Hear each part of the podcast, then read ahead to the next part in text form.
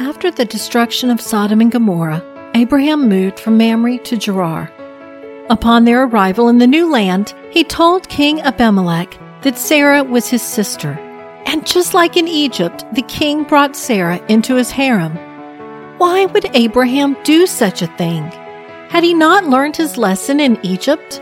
Why was Abraham still not willing to trust God and profess Sarah as his 90 year old wife? God wasn't about to let anything mar his plans for Abraham and Sarah's conception of the promised son. God came to Abimelech in a dream, warning him what would happen if he slept with Sarah. But Abimelech was pure. He pointed out his innocence to God, and God affirmed that he knew Abimelech had not touched her. He ordered the king to return Sarah to her husband, and Abraham would pray for him.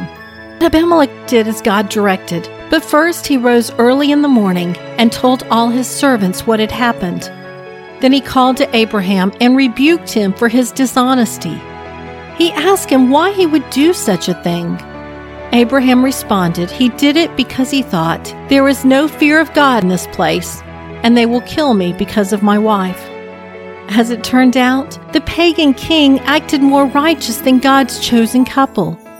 After admonishing both Abraham and Sarah, Abimelech gifted them with livestock and servants and told them to live where they pleased in his kingdom. How often do we make assumptions that lead us down a path of sin? May we trust God to provide and protect us wherever we go, leaning on His wisdom rather than our own. I'm Sharon Wilharm, host of All God's Women. For more stories of women in the Bible, visit allgodswomen.com. If you enjoy listening to All God's Women podcast and radio show, you're going to love my brand new Women of Prayer Bible study. Get to know the character of God by studying the prayers of women in the Bible. Grab your copy today, available in paperback and Kindle.